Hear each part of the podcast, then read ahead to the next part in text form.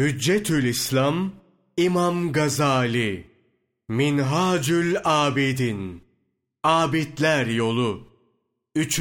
Bölüm Engeller Göz ve Korunması Allah Celle Celaluhu her birimize gözümüzü koruma hususunda başarı versin. Çünkü o her kötülüğün sebebidir. Göz konusunu üç esası açıklamakla inceleyeceğiz. Birinci esas, şanı yüce olan Allah, Celle Celaluhu, Nur suresi 30. ayeti kerimede buyurur. İmanlı erkeklere söyle, gözlerini haramdan sakınsın, ırzlarını korusunlar. Böyle yapmaları kendileri için daha temizdir. Şüphesiz Allah ne yaparlarsa hakkıyla haberdardır. Kısa olmasına rağmen bu ayette üç değerli mana vardır. Terbiye, ikaz ve tehdit. İmanlı erkeklere söyle, gözlerini haramdan sakınsınlar denmekle kullar edebe davet ediliyor. Muhakkak ki kulun efendisinin emrine uyması, onun verdiği terbiyeyi takınması lazım. Yoksa efendisi onu meclise koymaz, huzuruna almaz. Bu misal üzerinde iyi düşün. Çok şeyler bulacaksın. Gözlerini haramdan korumaları kendileri için daha temizdir. Denmekle kullar ikaz ediliyor. Ayetin bu kısmı şu şekilde de açıklanabilir. Gözlerini haram şeylerden korurlarsa kalpleri temiz olur. Çok ibadet ve hayır yapabilirler. Çünkü göz kendi haline bırakılır, önüne gelene bakarsa haram şeylere bakmış olmaktan kurtulamaz. Eğer bu bakış kasıtlı olursa büyük günahtır. Bazen bu bakışlara kalp de katılır. Yani içten bir alaka duyulur ki o zaman daha büyük günahtır. Gözün bir defa harama bakmasıyla kalbin manen çürük sahtiyan haline geldiği ve artık işe yaramadığı söylenir. Eğer göz mübah yani mahzurlu olmayan bir şeye baksa esasta bir zararı yoktur. Fakat kalp onunla meşgul olduğu için kendisine vesvese gelebilir. Böylece kalp faydasız şeylerle oyalanmış olur. Halbuki göz o şeye bakmasa kalp de rahat olur. Doğruyu ve güzeli düşünme hassası kaybolmaz. Rivayete göre Hazreti İsa aleyhisselam şöyle demiş. Bakmaktan sakının. Çünkü bir bakış kalbe şehvet tohumu serper. Bu kadarı kötülük bakımından sahibine yeter. Allah'ın rahmeti onun üzerine olsun.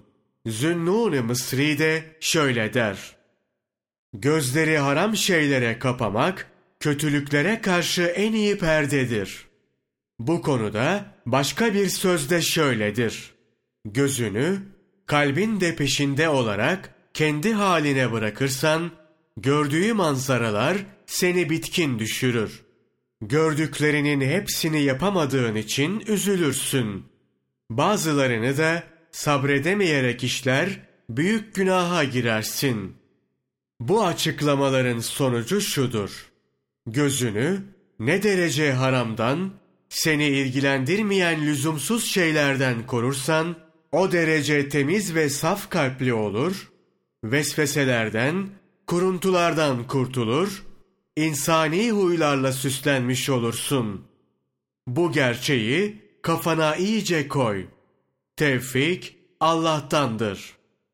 Ayette, şüphesiz Allah ne yaparlarsa haberdardır. Denmekle kullar tehdit edilmektedir.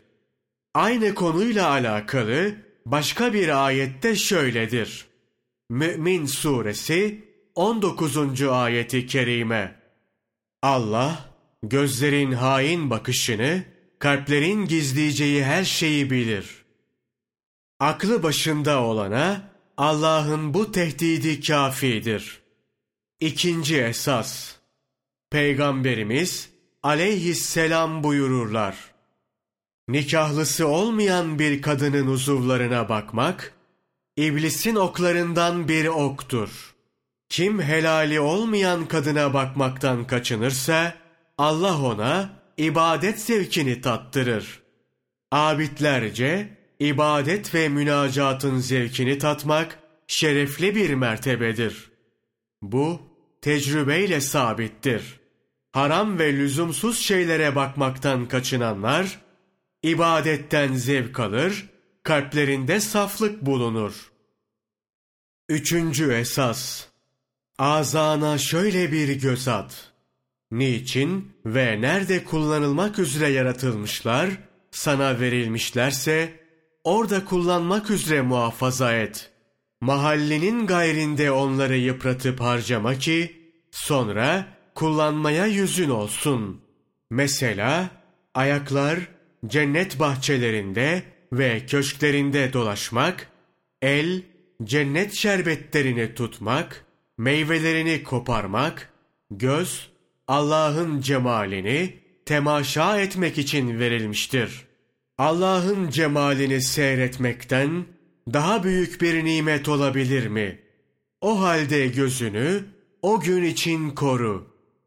Göz mevzuunda anlattığımız bu üç esası hakkıyla düşünürsen sana yeter.''